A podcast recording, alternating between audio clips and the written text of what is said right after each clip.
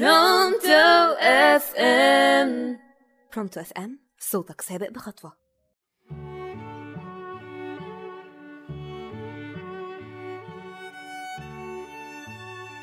مساء الخير أعزائي المستمعين على راديو Pronto FM معاكم منا محمود في برنامج حكاية النهاردة.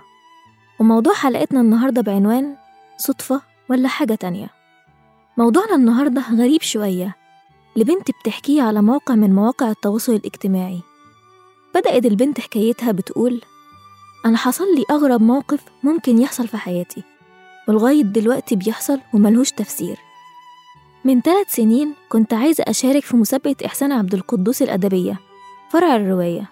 كان مطلوب رواية ما تقلش عن سبعين صفحة وورد فخلصت الرواية وكانت رواية رعب قصيرة. وبدأت أنظم ملف الورد عشان أطبعها. لأني ما بعرفش أكتب على ورق فبكتب على طول على اللاب.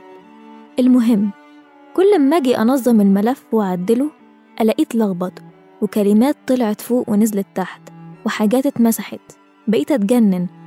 قعدت أعدل في اللي باظ وأقفل الملف وأرجع أفتحه ألاقي نفس المشكلة وكأن حد بيتعمد يخربه ويضايقني.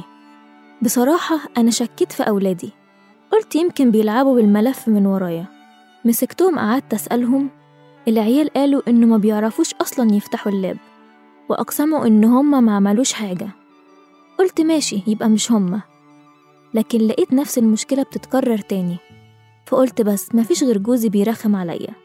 فعملت باسورد للجهاز ومحدش يعرف كلمة السر غيري. وفتحت الملف عشان أراجعه. لقيت نفس المشكلة. الملف متلخبط ومحذوف منه حاجات. بقيت هتجنن. قلت يمكن عيب في الوورد ومسكت الرواية والملف وعدلت فيهم لعاشر مرة تقريبا. وبعد ما خلصت قلت مش هعمل غلطة تاني وأخدت الملف على فلاشة وبسرعة رحت المركز الكمبيوتر عشان يطبعهولي. المحل كان مليان زباين والبرينتر شغالة زي الفل وكله تمام. قعدت أستنى دوري الراجل خد الفلاشة وحطها في الجهاز ويقول لي تعالي يا أستاذة راجعي معايا. أنا اتصدمت. نفس الأخطاء والملف متشقلب حاله. قلت له معلش عدل معايا. بدأ الراجل يعدل الملف ويظبط قعدنا تقريبا نص ساعة.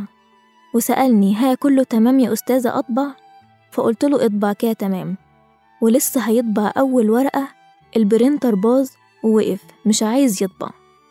الراجل استعجب وقام يشوف فيه إيه. وأنا قاعدة على الكرسي وفجأة نار ولعت في شوية ورق على المكتب اللي قصادي.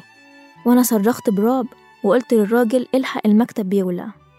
الراجل اتعجب وقعد يطفي الورق وهو بينفخ في قرف. وقال لي شكلي كنت ناسي السيجارة ولع على المكتب. بس إزاي مسكت في الورق؟ دي كانت بعيدة عنها. فأنا قلت معلش طب هات الفلاشة لو سمحت مش هطبع حاجة. الراجل مصدق خلص مني. المهم لغيت فكرة أبعت الرواية. وسبت الملف على اللاب والفلاشة ما جتش جنبها تاني. حتى فكرة إني أبعت الرواية ما كانش عندي نية أبعتها وخصوصا إنها رواية قصيرة.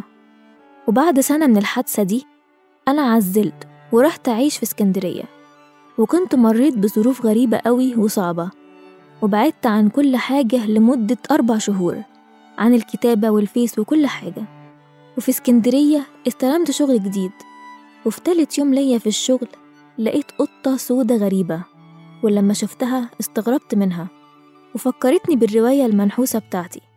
أصل القطة دي هي نفس القطة السودة اللي أنا وصفها في الرواية والبطل المجنون كان خلع لها عينيها الشمال. القطة هي هي نفس الوصف نفس اللون ونفس العين الشمال المخلوعة وتشوه الوش من أثر الضرب. أنا بصيت لها وقعدت أقرأ قرآن وما كملتش في الشغل كتير وسبته لأن القطة كانت كل يوم بتجيلي. كنت خايفة منها بس كنت حاساها إنها عايزة تلعب معايا ما بتخوفنيش. بالعكس القطة رغم إن شكلها مخيف لكن ظريفة. بس أنا ما قدرتش أستحمل. فسبت الشغل ورحت مكان تاني. وبعدها بفترة طويلة ومن كام شهر طلعت في دماغي أكتب رواية جديدة. وأبعتها المسابقة. وفعلا بدأت أطول في أحداثها وأدعمها بمواقف غريبة وحقيقية حصلت معايا من الأول. لكن للأسف نفس المشكلة لغاية النهاردة بتحصل. كل ما أعدل الملف وأخلصه ألاقي الملف اتلعب فيه وتشقلب حاله. أكتب بداية الجملة الحوارية ألاقيها اتمسحت والرواية اتشقلبت. لغاية النهاردة أنا معرفش الملف ده فيه إيه بالظبط ويمكن كل ده يكون مجرد صدفة. وعلى العلم الرواية رابع عادية جدا يعني مش داخل فيها غيابات أو بتكلم عن الجن أو نقلة من كتب السحر. لأ أبدا لأني ما بحبش أدخل في الحاجات اللي ماليش فيها واللي ممكن تأذي الناس بسبب إني مش عارفة التفسير وسؤالي ليكم تفتكروا إيه تفسير الحاجات اللي بتحصل لها دي؟ هل دي فعلا صدفة ولا حاجة تانية؟ أتمنى تكونوا استمتعتوا بحلقتنا النهارده